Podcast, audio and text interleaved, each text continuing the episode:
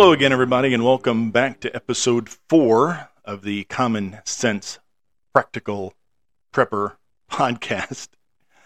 My name is Keith, and this is episode four Making a Plan. So, a couple observations here in the central Virginia area before we get started.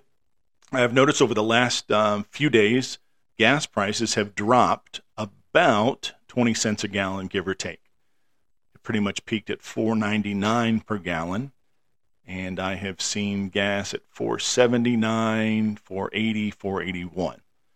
Now, with that said, I have not seen anything or read anything that would lead me to believe that the price of gas is going to continue to move downward. Maybe all the folks that make that decision are spending a long weekend at the beach and they haven't had a chance to talk to us about it. So I, you know, your your guess is as good as mine, but I, I, I would not assume that it's gonna that it's gonna drop any lower. If if anything, it's gonna start uh, start creeping back up. So I just want to throw that out there. I was kind of surprised earlier today when I was out and about running some errands, and I saw uh, I saw gas was down. All right, so when I was digging through some websites today in, in preparation for the podcast, I actually went to ready.gov, uh, which is uh, one of the websites that the U.S. government has. And I'll be the first one to say that I trust the government about as far as I can throw it. However, this is a pretty good website. They have a lot of good information. You can download it, PDF, print it. Um, so there's some pretty good stuff. So we're going to talk about food and water. All right, we're going to talk about a seven-day scenario. Uh, hurricane season is upon us. Uh, we have a hurricane. Let's uh, think back to like Hurricane Katrina. I know uh, I was without power for seven days, uh, so that was a mess. But you know, I was prepared. So, seven days without power. So let's look at this website and let's grab a few a few uh, a few tidbits off of it. So seven days of food and water. Now the easiest food is canned food, canned veggies, and canned meats. All right, meat. Um, Vienna sausages. You've got chili. We have any of our soups, you know, vegetable soup, spam. All right, we're going to fruits. Um, pineapple, uh, applesauce, all sorts of fruits, canned juices. I got your apple juice, grape juice, tomato juice, high energy foods, uh, you've got your protein bars, uh, fruit bars. And don't forget, um, if you have any infants, you're going to have to have food for them. You're going to have the formula, you know, either powder, liquid, and then, um, you know, whatever type of food babies are eating now. Uh, Gerber, I guess Gerber's still around with the little, with the little jars of, uh, of baby food. So, um, food safety and sanitation. So when you have your fridge, the power's out only go in your fridge when you absolutely have to. Know what you're going for, know where it's at, and only go in there just for a few seconds and close that. Now, if you manage that well, your fridge is going to keep food cold enough 12, 18, 24 hours or more, depending on your fridge. And it's also depending on, you know, the temperature inside the house. So with the lead time of hurricanes, you know, we have the opportunity to get ice. We have the opportunity to you know, take a cooler and, uh, you know, fill it with ice. You know, you got your bottled water. Um, you know, always plan uh, if you have, you know, it's going to be an, an, extended time without power. You know, you can always move some of that uh, food, uh, you know, to a cooler ahead of time. You know, so when you know you need to get, you know, the bologna and the cheese, you know, and that sort of thing, you can go into the smaller cooler as opposed to going into the fridge or going into the freezer. All right, so we have our food and we need to cook it.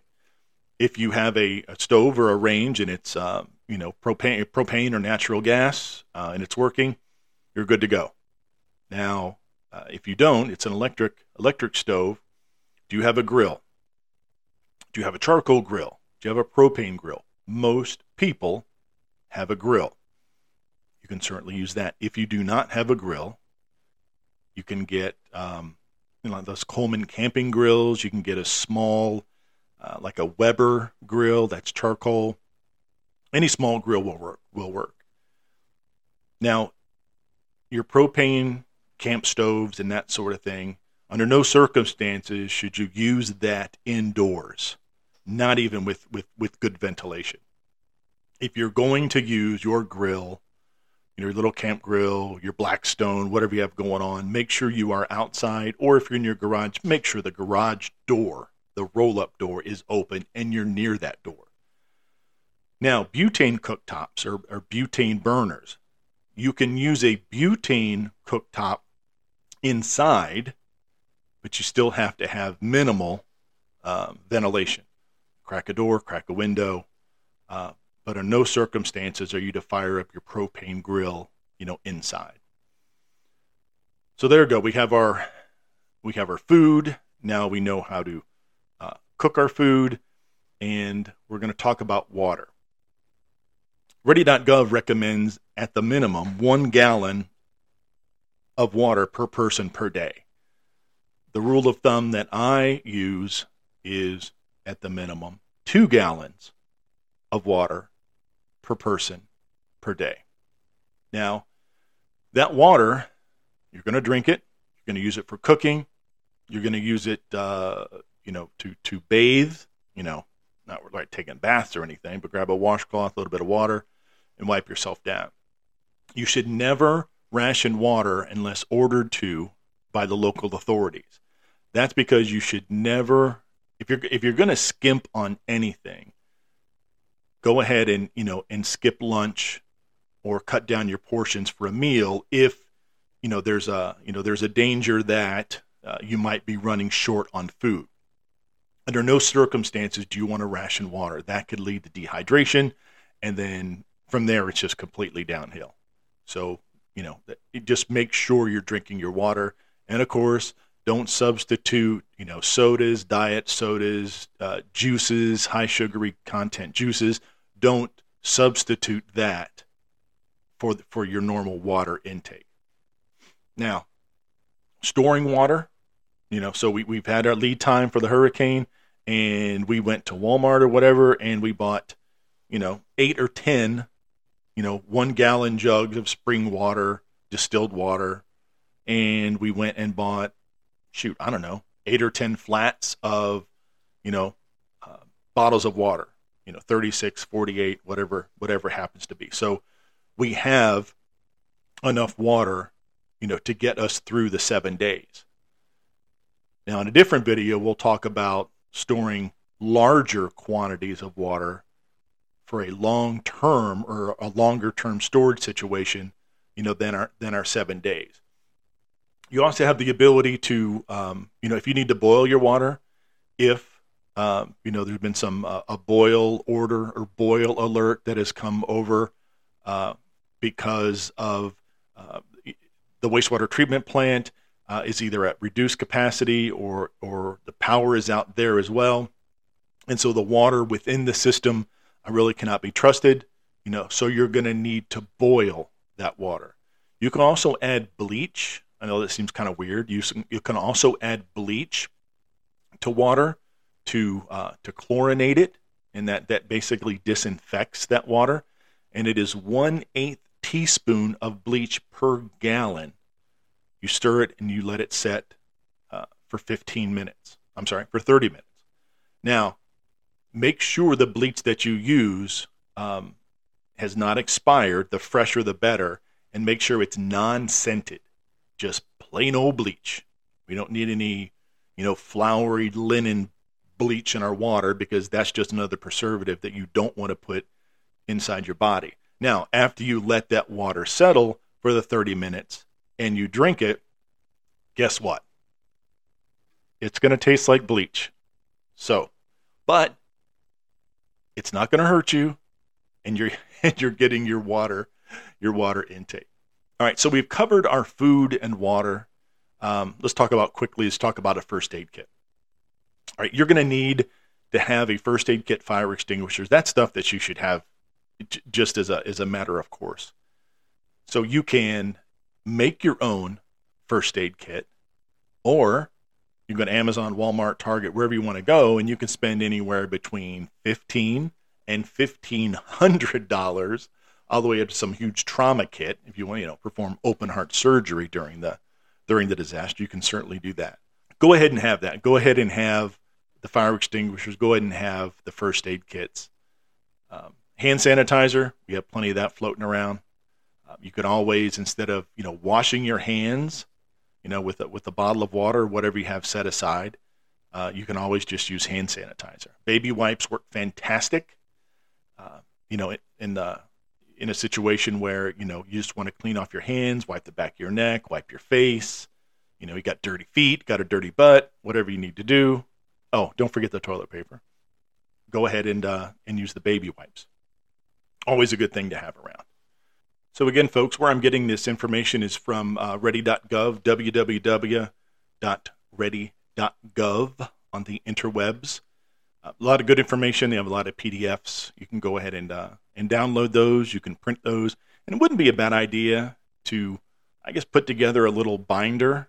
Uh, you can always write down and keep, you know, a small inventory. Uh, what I do and, and what a lot of people that prep do, uh, you know, if they have a pantry, that sort of thing, uh, you know, they basically just have, you know, a little inventory list. So we'll talk a little bit more, a little bit more about that and about pantries We'll talk about FIFO, which is first in, first out. Uh, just briefly, when you have a, a, a prepper pantry per se, the pantry is not like you know behind some you know blast proof door that in the case of an emergency you open it and then like there's all your food. Now there's something is to say there's something to say about um, food storage in number 10 cans. It's good for you know 20 25 30 years. But you know, we're not gonna we're not gonna sit there and and, and have um, our applesauce, our three bean salad, and everything like that that expires in two years. You know, we're not gonna go, oh well, no disaster these in the last two years. I guess we better throw it away. What you do is when something gets close to the expiration, or you're just hungry, you go to your pantry and you grab the oldest. You grab it off of the front and you just move everything forward you know, if you have five or six cans of soup, you know, you're looking at the soup. Oh, this one expires in three months. Well, I'm going to go ahead and eat that tonight for dinner or for lunch. I'm moving things forward. I go to my little notebook, my little Excel spreadsheet, whatever I have going on, and I just check it off, knowing that when I go to the store next time, I need to replace that. I will go ahead and have my book with me. I will check the expiration date, and hopefully it's been, you know, this one will expire in two years. And I take that and I put that at the back of the shelf. So, anyway, ready.gov, go ahead and check that out. Um, again, this is just the basics. Seven days, we've made it. Hallelujah. Power's back on, AC's back on.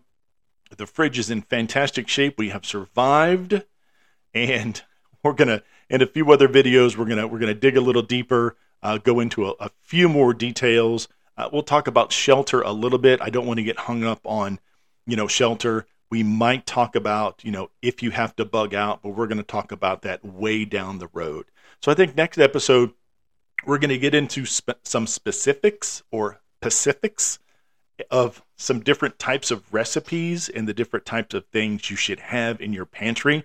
You know, it's not going to look much different than just your regular old pantry or wherever you keep your food at home. All right, folks, I hope you enjoyed the podcast. Uh, this has been episode four Making a Plan. Happy birthday, America. That is tomorrow. And as always, be safe, take care of one another. Until next time.